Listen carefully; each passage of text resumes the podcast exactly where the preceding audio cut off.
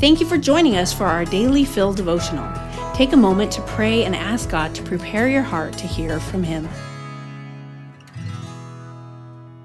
Hi, everyone, and Happy New Year. I have the honor to read my friend Tammy DeArmas' devotional titled A Recovering Peacemaker. We live in a world where tension flows from work to home and in and through relationships with our family and friends. Oftentimes, we find ourselves avoiding conflict in the hope to create harmony. Whether at work or home, have you ever experienced the attempt to be a peacemaker, but doing so to simply avoid the conflict? I grew up in a home where keeping the peace was something I learned to do at a young age. This peace came at great cost because I learned to pretend that all was okay, even when behind the smiling face was great sadness. I now realize as an adult that in the attempt to be a peacemaker, I was a peace faker. Best-selling author Patrick Lencioni uses the phrase artificial harmony to describe a team that looks like they are healthy and respectful, but there are underlying factors that create a lack of trust anxiety, and poor work performance, which are all caused by the fear of conflict. There is very little trust or humility involved in this artificial harmony. Are you listening to others in the conflict? The practice of peacemaking takes humility, love, and trust.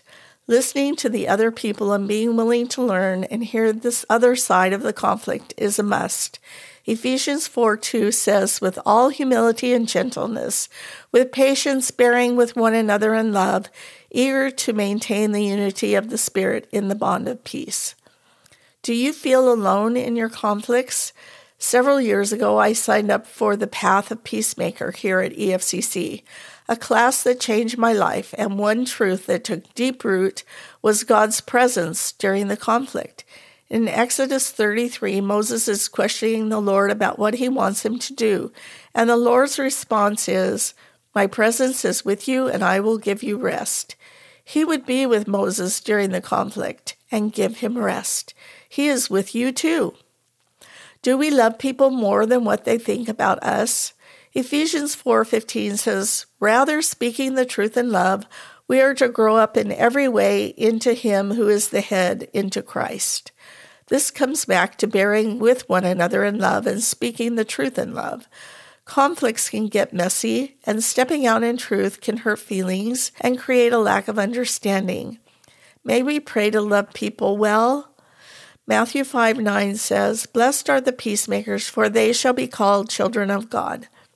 Not all our conflicts will be tied up with a pretty little bow, but as children of God, may we step into peacemaking with Him. Thank you so much for listening today. Daily Fill Devotionals is a ministry of Emmanuel Faith Community Church. If you'd like to learn more about our church, read more devotionals, listen to our sermons, or give to our ministries, please visit efcc.org.